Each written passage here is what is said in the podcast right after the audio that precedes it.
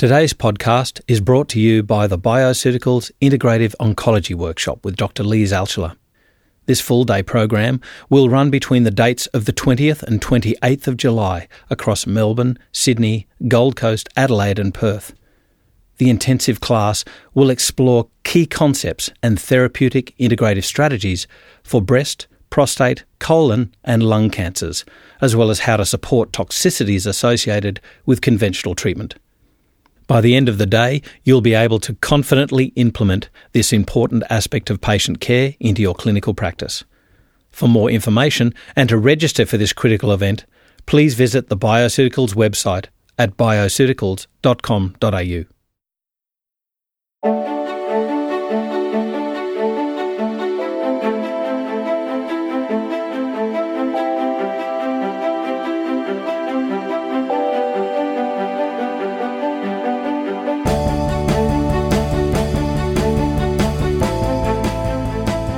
This is FX Radio, and I'm Andrew Whitfield Cook. And with me on the line again today is Sarah Franklin, registered nurse, naturopath, acupuncturist, who specialises in caring for cancer patients during their therapy. And I would love to welcome Sarah Franklin back to the show. Great. Thanks, Andrew. Thanks for having me. My absolute pleasure. Sarah, now I know that you specialise in cancer support, but you see all types of consults and patients in your practice, and you, uh, you know, as I said, you do acupuncture. So I'm guessing you'd see your fair share of patients experiencing pain. Is that right? Definitely, and certainly with cancer, you see a wide variety of pain. Um, so I guess on the cancer front, um, you've got two two big groups. I guess you've got your acute group that come in with um, pain due to surgery or radiation, or it's more a transient pain that mm-hmm. that pain that comes on is usually quite severe and comes on quickly and quite hard for them to adjust to. Um, and then you've got your chronic pain, um, which you also see with your cancer patients, which is more ongoing and long term and really helping them cope because it's a pain that may not go away for something that they are going to have to live with for the rest of their life. So it's something that you do have to manage in a different way.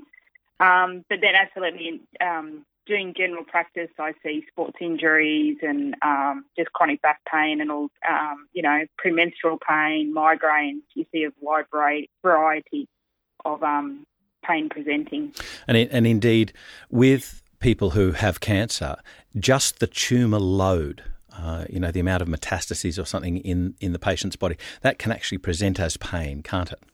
Absolutely. And the thing to remember too, particularly with cancer, is that um, when cancers swell, they um, produce like a fluid around it. So, which is what you see with abdominal ascites mm-hmm. with patients that have abdominal metastases. So then you end up with fluid collecting that then starts to compress and cause pressure on the organs and the lungs, and the same with brain um, brain tumours that you'll get a fluid collection around the actual tumour that then starts to push and create pain as well. Um, and you also get, particularly with bone mets, um, you know, bone pain that can travel through and obviously affect the spinal nerves as well if it's gone to the spinal cord. Yeah. So about these various patient groups, can you can you give me some little clinical pearls as to how they present? For like for instance, bone pain the, these, for instance, these uh, patients on aromatase inhibitors, for instance, they feel like they're 100 years old. Their, their bones ache. Can you give me some little clinical pearls as to how the different patients present and what their pain feels like for the listeners? Um, I guess with the with the bone mets and definitely yeah with the with the hormone therapies, um, the arthritis. So I guess with more the um, Femara uh, and Arimidex, those sort of guys, it's more joint pain. So we tend to see a lot more in the hands and the wrists. Um, you probably see a little bit more in the small joints than you do the large joints, but they do. They just feel stiff, um, very stiff, very sore. Where bone pains are more a constant dull ache. So it's more a constant dull ache that they they put up with. So I guess they're a little bit different in that um, with the hormone suppressing drugs, it's more specifically joint pain. Yeah. Where bone pain is more like a generalized ache that they'll get in the area. Um, it's probably, I wouldn't say it's more intense than one is against the other because it's such a per- pain is such a personal thing, mm. and I think that's something that I definitely learned through nursing is that you can't judge um, somebody's level of pain because we all experience pain differently That's and we all right. cope with pain differently. So we're in no position to judge whether a person's person's pain response is appropriate or not because it's such a personal personal things and there's so many things that impact on why that's the case too with certain patients as far as other things that are going on. Um, And I think that's actually a- yeah. I I think that's actually a huge issue in medicine is categorizing pain as per the type of intervention or the type of of um, uh, condition that's diagnosed. It, as you say, the pain response is so personal for each person. And and, and the, the the joke one is the typical, you know, males getting a headache versus women getting a headache. You know, that's the typical joke, but it, it is actually true. Yeah, and I think um, the key thing to remember with, I guess, thinking more cancer patients is that um, there are those contributing factors to their pain response. Hmm. So if they're under a lot of stress or they're anxious or they're depressed Yeah. or those sort of things, we know that that BDNF that affects those mood disorders affects substance P, which is a neurotransmitter that communicates pain in the body. So equally, whenever you've got a patient that's under a lot of stress or is quite distressed, their pain their pain um, is going to be high because they're going to be more sensitive to it just because their whole body, their whole nervous system is under pressure due to other things that are going on as well. Yeah. And for our listeners, I'll just point out that substance P is a, a substance produced um, with constant sort of stimulation, um, inflammatory stimulants, if you like. Um, and the enzyme that breaks it down is called neutral endopeptidase, and that's magnesium dependent. So we'll go on to this later. But we've spoken just about pain, saying it's like Apple, but so many causes, simplicity's sake. Can we focus on maybe some acute pain disorders, conditions, and then some chronic painful ones and talk about your treatments in those? I guess the reality for me is that I would treat acute pain and chronic pain very similarly. Mhm. So you're still dealing with the same the same principles. Yep. It's just that your dosing dosages is probably smaller. So with acute pain, you probably go in a lot harder Mhm. To see if you can settle down the response faster. Um, and the big difference between acute pain and chronic pain is that chronic pain, there's often some residual nerve damage or some residual nerve innervation that's occurring that keeps stimulating a pain Yeah. response to. Even though the cause of pain may not be there, um, you still have this residual damage occurring, like shingles, for example. The Mhm. virus is gone, but then you get this residual Yeah. um, nerve Neuralgia. pain Mm. due to it. Um, so I guess I guess when I'm treating acute pain, um, I would probably break it down into three things. So one, I'd be thinking anti-inflammatory. Two, I'd be thinking of actual things that help reduce pain, and then three, helping support the nervous system. So as far as the actual nervous system function Yep. goes. Yep. Where with chronic pain, I'd do the same thing. I'd look at anti-inflammatory and I would look at things that help reduce pain and support the nervous system. But then you sort of start to encompass the adrenals and bits and pieces as well, Yeah. due to um, the long-term effects of pain and how it affects cortisol and all the other things as well. Mm. So I guess um, an example for the would be for acute pain um, might be for me um, a patient presenting with, um, say, a radiation burn, Yep. for example. So Yep. it's quite acute. It comes on quickly. Doesn't usually onset for a couple of weeks into radiation, but once it starts, it really starts to kick in. Mm. So anti-inflammatory wise, I guess for me, I'd be using um, your turmeric, like your curcumin, because it's it's definitely up there as one of your best available anti-inflammatories at the moment. Um, your proteolytic enzymes because they help reduce tissue damage um, and they help reduce inflammation, which can be really beneficial. Um, I'd probably look at pain stuff. So when I'm looking at pain, I like to use stuff like um, your Californian poppy, um, cordalis, Jamaican dogwood, willow bark, um, any of those sort of guys. Mhm. Um, quite good. So there's you've got a you've got you really do have a lot of herbs that are available to help with pain Yeah. specifically that Yeah. you can sort of use in combination.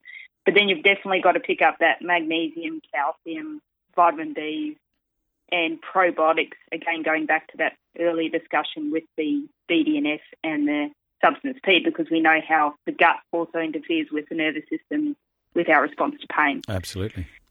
Um, so I guess I'd be using sort of those sort of pain things.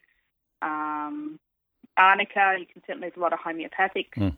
um, remedies as well. Um, arnica, Traumeel, there's there's things out there too which are other anti-inflammatory. Um, but I'd probably yeah use those sort of pain things, and but that would also be supporting their adrenals and nervous system as well. So um, you know your St John's Wort, Zizyphus, um, skullcap is another really good nerve herb just to support the nervous system. Astragalus is another good one. Ah, now I often think never used that for nerves. Yeah. Ah, Yeah, so astragalus is quite good for for those sort of things too. and and, and It's got it. I think the one the one that we pigeonhole for other conditions these days, but if you look back in history, it was actually used for something totally different. That St John's Wort was used to be used for neuralgia. Yeah, yep, Hmm. yep, and really good for um viruses too. Mm, Viral. yeah, uh, um, so. envelope viruses. Yeah. Yeah.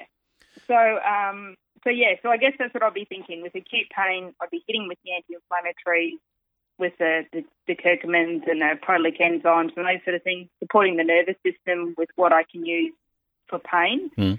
Um, and then obviously, yeah, supporting the adrenals and the nervous system. So I guess for me, don't get confused with nervous system when we're talking about it, that there are some herbs that are specifically good for pain, but you still have to support with things that actually support the function of the nervous system as well, not just the pain the pain effects. Yeah, and what about you know the if there's a difference? And forgive my ignorance here, but between the treatment of acute and chronic pain with acupuncture. Yeah, I mean, I guess with acupuncture, acupuncture is brilliant. Acupuncture is very, very good for pain. So acupuncture is great for, I guess, probably more acute pain.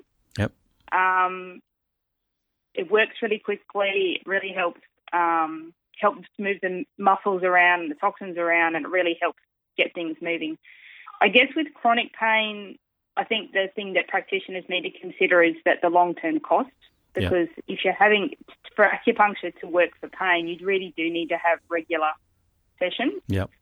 So, as an acupuncturist, when you're treating chronic pain, if you were trying to do acupuncture without the herbs um, or nutritional support, um, the patient would have to have frequent visits ongoing for a long period of time, which would just be too cost restrictive for a patient. Mm. So, I think, but in an acute environment where you can use acupuncture a few times a week for just a few weeks to really get it under control, and then it gives you time to get your nutritionals in Yeah.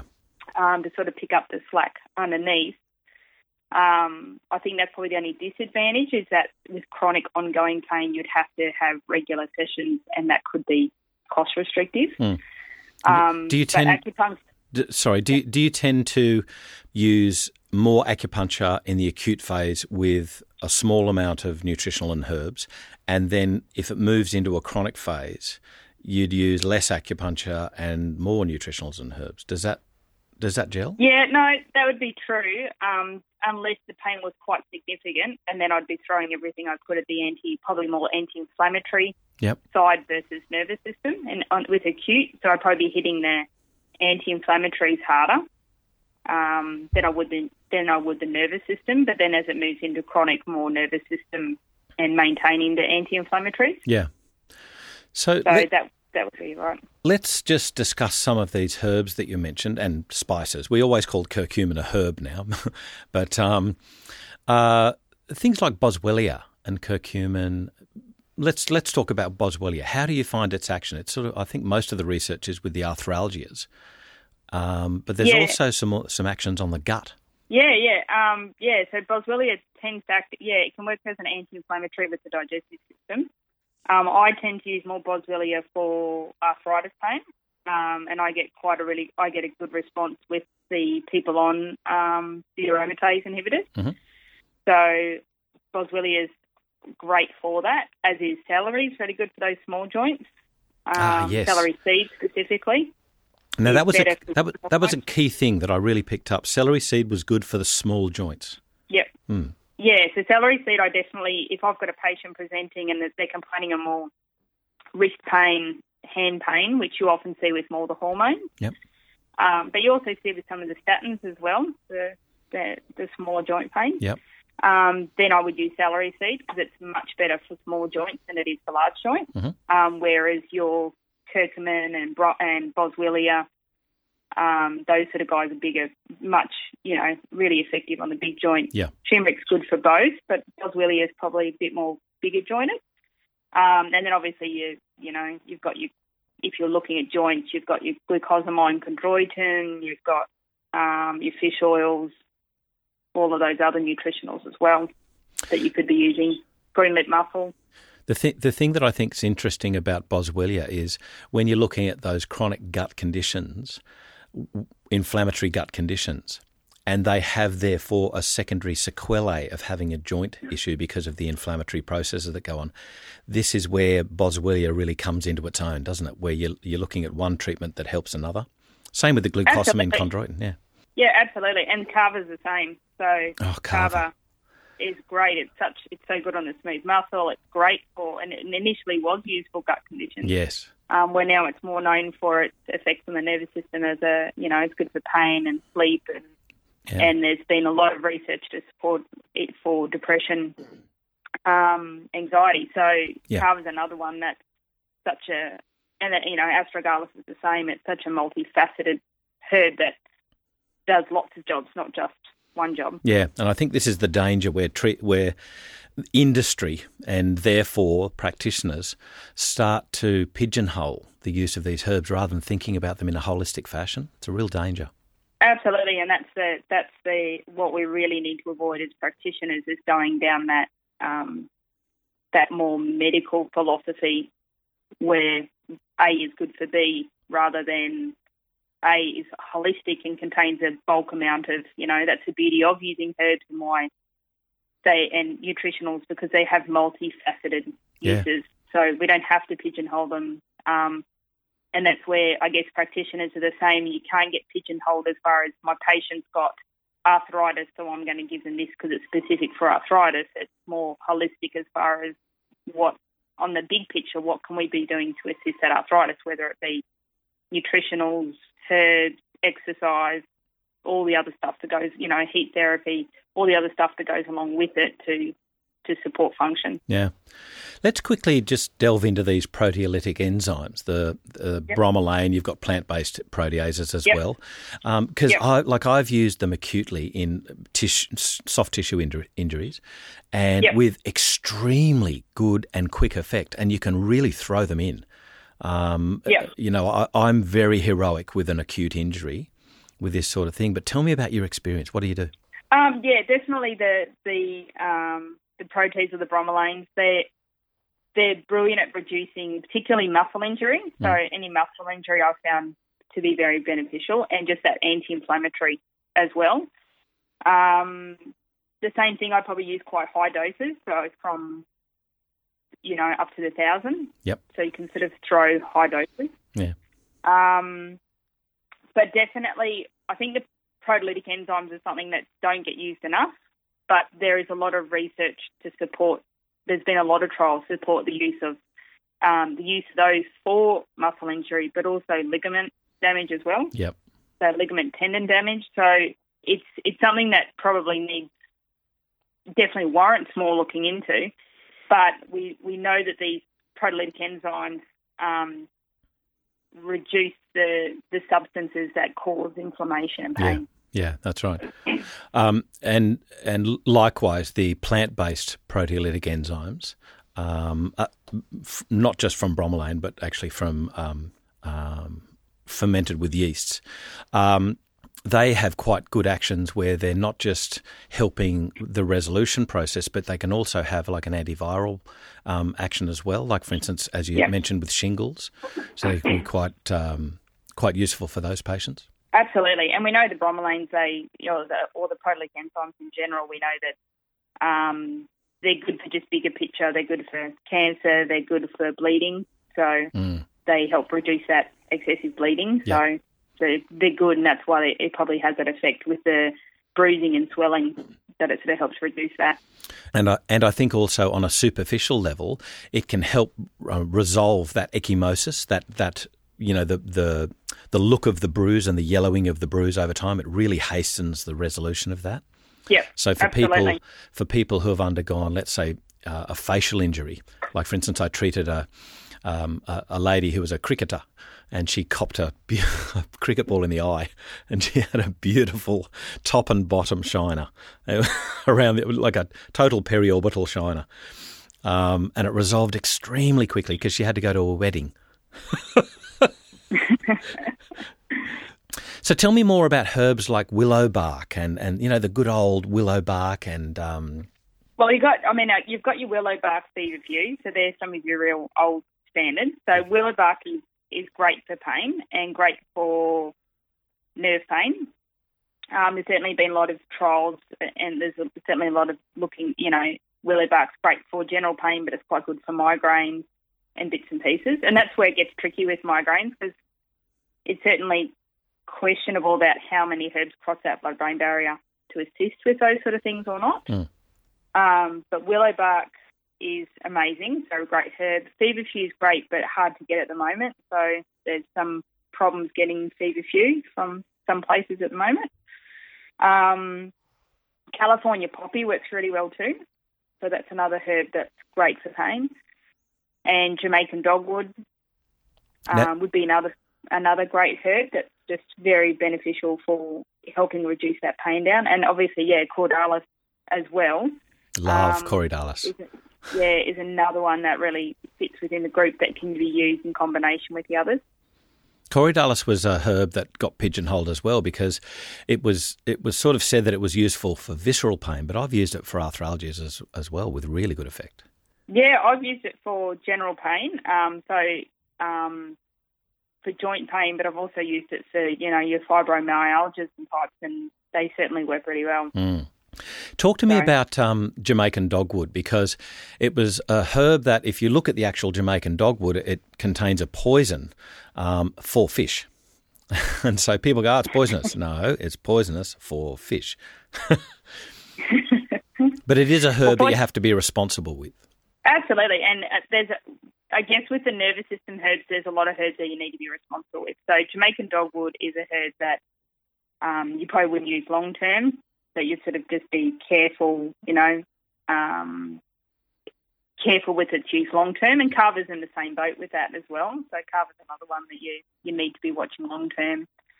Um, but Jamaican dogwood, I think you just have to be careful as far as staying within the recommended dosages of of the product that you're using, Yeah. um, and definitely having closer monitoring of the patient to make sure that you aren't causing any gastric upset, any you know any nausea or anything like that.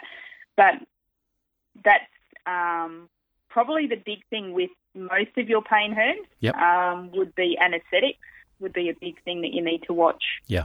with any of those herbs that really affect the nervous system is definitely watching patients if they're particularly if they've got acute pain and they're you know they might have an injury and there might be a potential of them having surgery to correct something from that injury um, you do have to be mindful of which nervous herbs you are using prior to surgery and when they need to be withdrawn prior to surgery because that's certainly a group of herbs that do have interference with um, anaesthetics What about manual therapies?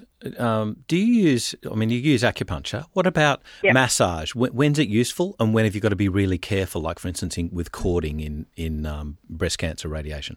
Yeah, um, massage is great. So physical touch is just great. So Mm. it's it's amazing just how human contact can make you feel better, regardless of what you're actually doing. Yeah. So I think massage is great. You're certainly able to, particularly with injuries, you can move a lot of toxins around. You can move a lot of damage, get the body to reabsorb some of the damage by moving it around. So I think massage is brilliant for injuries. I think if you've got any tears or any specific sporting injuries, you need to be really careful. If you've got a muscle tear, you wouldn't want to be getting stuck into anything.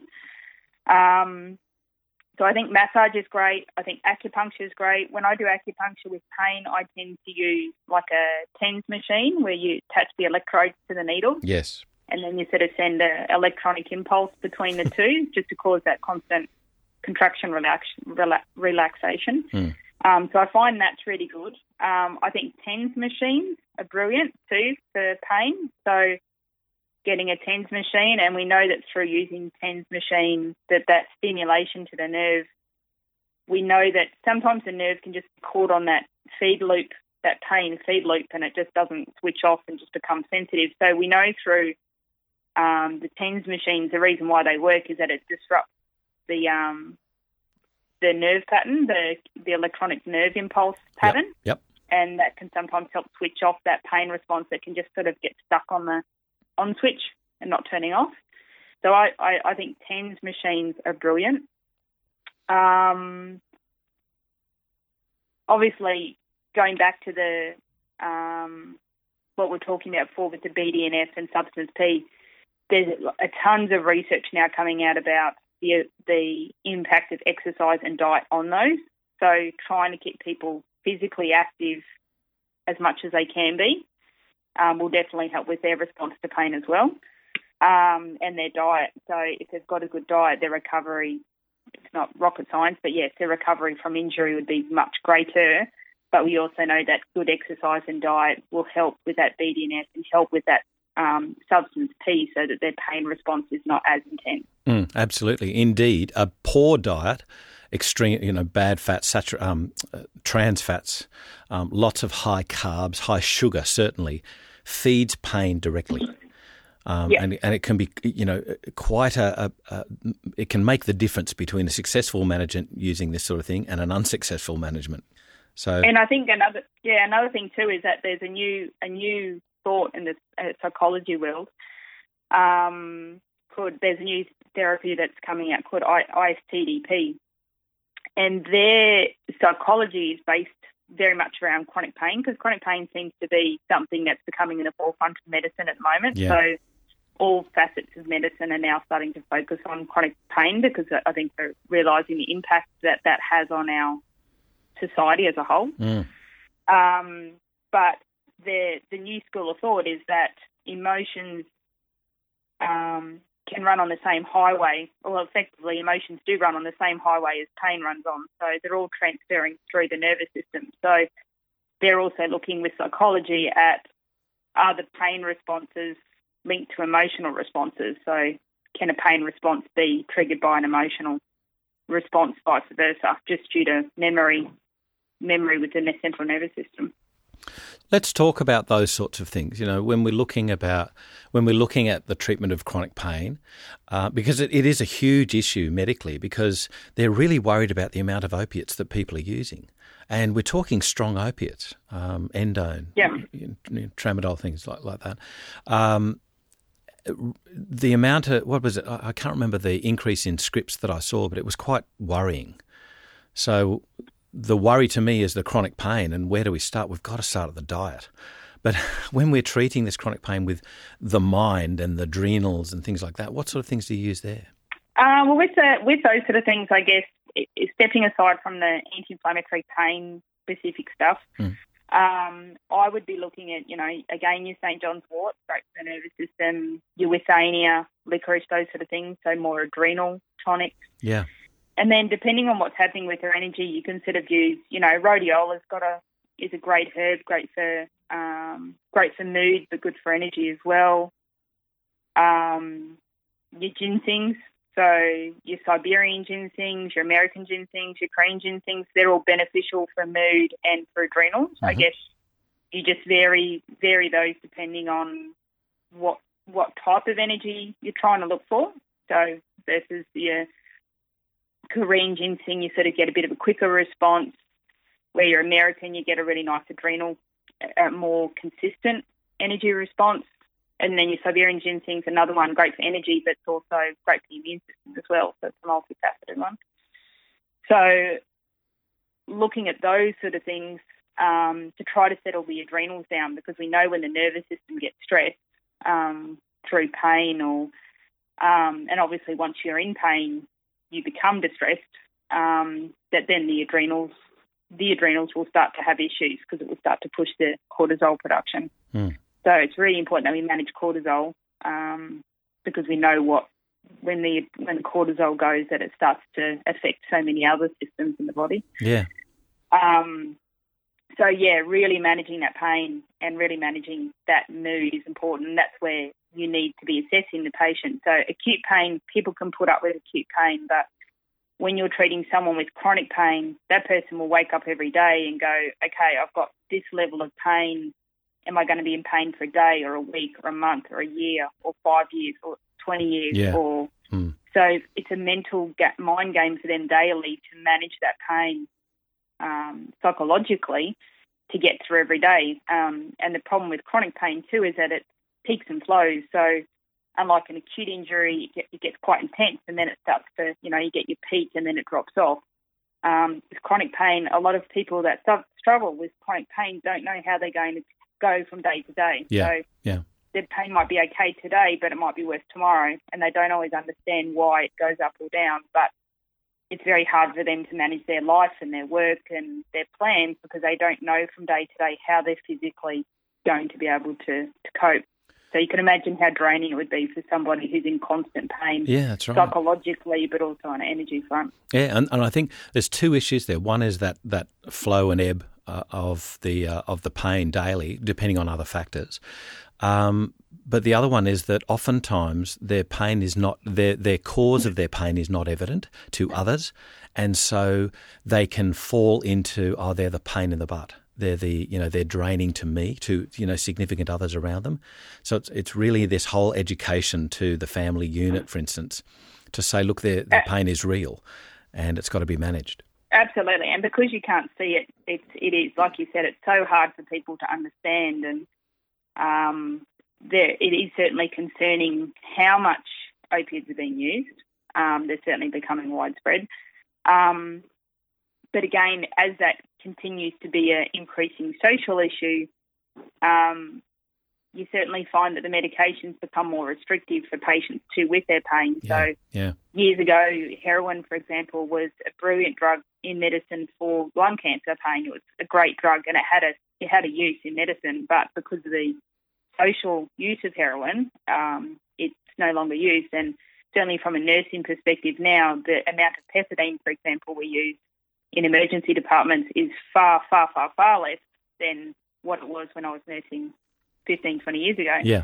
So, because of the issues with pethidine on the market, um, again, that's a drug that's very rarely used. So, they're trying to use other drugs like fentanyl. And the same thing with morphine being used less and less. So, the problem is that as these drugs become an issue in the social society, um, it then becomes more restrictive for the medicine to justify using these drugs when they do have a place and they are quite beneficial. Hmm. Um, I know that it's definitely gaining momentum as far as um, cannabis use goes. Yeah, no, So, that was what I was um, going to bring up because it's Yeah. that's uh, the lobbying is coming back for that, isn't it? And I, I think there was another they were going to have another crack at trying to grow it in at, in Norfolk Island.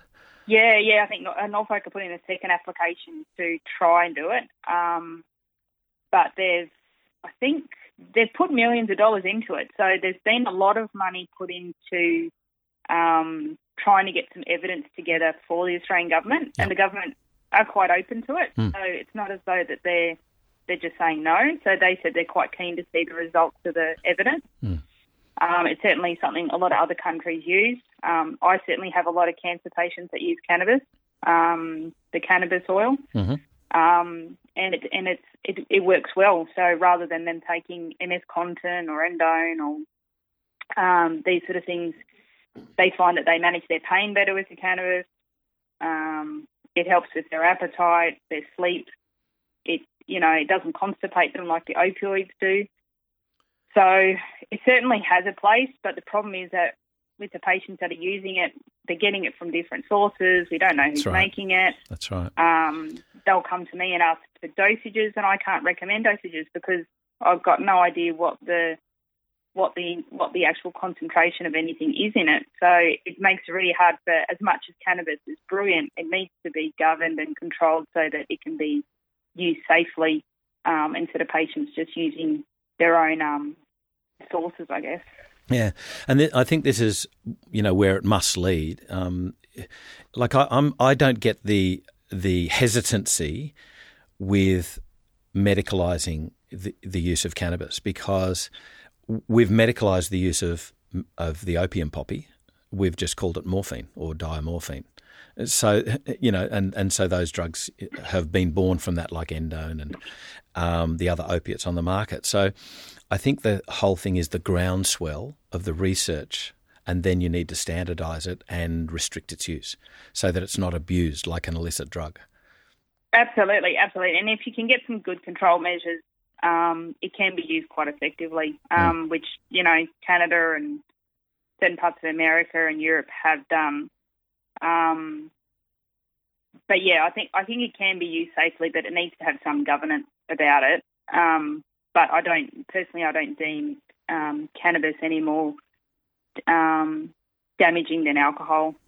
No, as far as um, the body goes, or as far as its abuse goes. So yeah, uh, um, there's a select few um, susceptible individuals to you know psychosis and things like that. But then you could get that from anything. Um, so absolutely, th- that that risk is there anyway.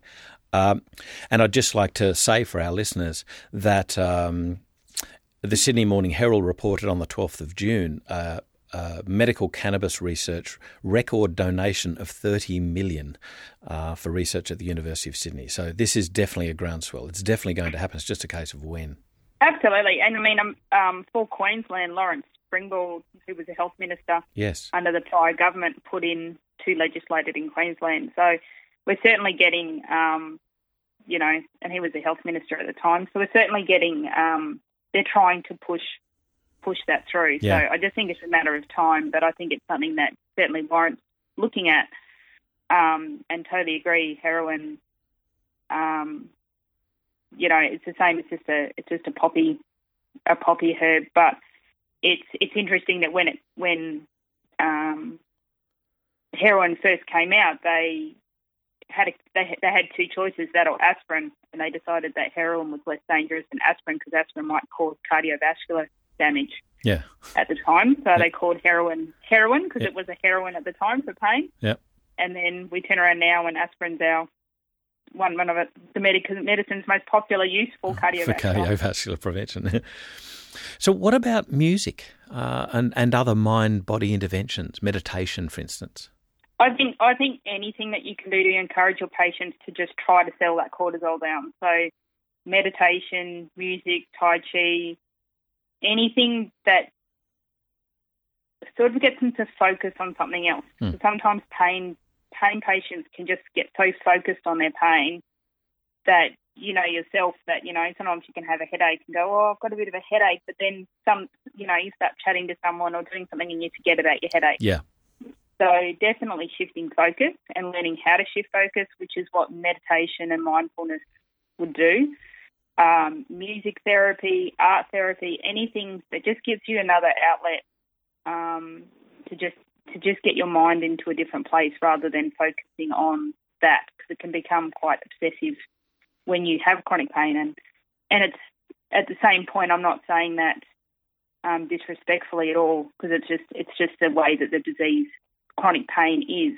but um, it's really trying to get them to focus off that pain as difficult as it is because it, it certainly doesn't serve them at the same point. And just a little correction for you there is that I never take the focus off my pain. Um, when I've got a headache, it's my pain, and I'd like someone to, to say, "There, there, poor bunny." that's because you got a man headache. Yeah, that's right. That's exactly right. so, what about what about cautions uh, with medications, for instance? Now, you mentioned anaesthetics, which is a real issue. Yeah. Uh, indeed, the uh, uh, anaesthetics, uh, sorry, forgive me, the Anaesthetist Society of Australia has put out a paper um, talking about cautions with regards to complementary medicines and anaesthetics before surgery. And it's a real issue, it's a real uh, responsibility that we've got to have. But what Definitely. about with other medicines? What about, say, for instance, with warfarin, with your Pradaxas on the market, with cardiovascular drugs, with thyroid drugs? Yep. So definitely yes. Anaesthetics would be one of your big ones. So obviously, you know, practitioners out there, you need to be checking checking your contraindications for all these things. But definitely, um, your anaesthetics are a big one because of the nervous system. Your antidepressants. So there's certainly a lot of those herbs that may interfere with antidepressant medications. Um, and you've also got to look at your other nerve medications on the market now. So there's a lot of patients taking Lyrica. Lyrica is sort of one of the more common medications being used at the moment for pain. Mm-hmm. Um, now that it's got years funding, Um, and you've also got other pain medications like Endep, um, So you've certainly got to watch your opiates and, you know, Parkinson's medications as well. Yeah. So there's a lot of nervous system medications that you need to be careful of, epileptic medication. Um, so if you've got a patient with any nervous system disorders like epilepsy or Parkinson's or anything, you really need to be careful with what you're doing because you may interfere with what's happening there. Um, most of the pain medications are obviously um, contraindicated for pregnancy and lactation. Um, so definitely really watching what you're doing there with pregnancy. So you're better off to just stick to your magnesium and bits and pieces for those people. Um, your willow bark, for example, Mhm. that's a salicylate. So you've got to watch some of your salicylate as well. People to salicylate allergies and rashes. So there's some reported rashes with that one and Jamaican dogwood. Um, what else? I guess with your definitely blood thinners. So when you're looking at turmeric and some of these other guys, um, the recommendation at the moment is to watch it when you're taking warfarin, example. But there's like a list of a hundred things that you can't use with warfarin. Yeah. Um, but at the same point, with some of the, you know, there's certainly a lot of literature to say that they, they may not be as damaging as we think That's with right. the blood Yeah. thinners, but we have to still sit on the side of caution with within our the information we have, um, just to make sure that you're doing the right thing Yeah. for your patient. So, and then obviously some of your herbs like kava and Jamaican dogwood, you need you need to keep an eye on liver function as well. Um, so kava, the, most of the forms of kava are fine, but there are some forms that have had reported liver damage issues. So Yeah. that's another thing you need They're to not on the Australian market. no. Yeah, they're they're not on the Australian market. Um, and No. I, and I, I'm going to put in a little bit of a bit of a plug here. We really have to thank um, Dr. Jerome Sarris for a lot of this work and, and the support from MediHerb for this. Um, about getting Kava back onto the Australian market after that um, travesty that happened. Definitely, definitely, yeah, and absolutely, you're right. The yeah, the kava was an issue with the alcohol base, but the liquid is in a glycy uh, glycy and you're in a, if you're And- using a tablet form, it's Yeah. fine. Yeah, water, water Um, extraction. Yeah. Yeah, um, and oh, the other one too, which um, would be saffron as well for the nervous system. Yes. you haven't mentioned. So, Yes, yes. so that's another one that's gaining momentum for pain as well, is using saffron. So, but I think um, I think it, when it comes to pain, there's certainly a lot of if they're on any medications, there certainly is a lot of contraindications to consider. So Yeah. I would use caution when you're treating patients with pain.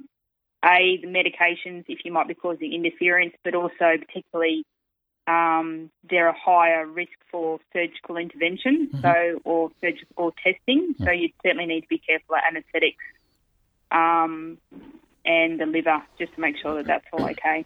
And So- obviously, um, bowels, just going back to bowels again, would be another consideration for practitioners as far as constipation due to um, pain medication use. Yes. So really supporting and making sure that that bowel function is regular to prevent toxicity, but also um, looking after the gut if they're using other pharmaceutical anti-inflammatories as well. Well done. Well said. That's actually a real problem, isn't it? There are huge problems, huge problem. The amount of patients that you see with um, ulcers from um, natural, uh, you know, non-steroidals that they can get over the counter hmm is is a problem. And I think we've got some beautiful uh, either adjuncts or indeed alternatives for those people that, that can't have, um, you know, those medications um, to dampen the side effects of those medications. So I think that's where the beauty of nutritional medicine comes into its own. Absolutely, and that's where practitioners need to keep an open mind that we need to do all that we can to manage the patient's pain, but being realistic that they may require medication, and if that's the case, you need to support adjunctly their their digestion and, and all the side effects that can occur with that pain medication, but also um, do what you can with the nervous system to see if you can reduce the dosages dosages of those medications. So well said, Sarah. um, Sarah, for, just for our listeners, I'll, I'll throw in a couple of uh, books that people would get some great information from. And the first one for all evidence based use of herbs and natural supplements is that book, Herbs and Natural Supplements An Evidence Based Guide by Associate Professor Lesley Braun and Professor Marc Cohen. And the other one is The Complete Guide to Herbal Safety is it the complete or the essential guide to herbal safety by Kerry Bone and Simon Mills? They're, um, in, vital books that you've got to have in your clinic. Yeah, yeah, they're, they're amazing books and they're really well laid out and they really um, break down all the scheduling as far as how they sit with all the research. Sarah, thank you once again. I love the way that you take us through not just the knowledge of the herbs, but how to use them and the safety issues with them. Because uh, uh, you know you're a registered nurse and you have that real responsibility to your patients, and I really like um, talking to you about that. Thank you so much for joining us again. You're welcome, and thanks for thanks for listening. This is FX Radio, and I'm Andrew Whitfield Cook.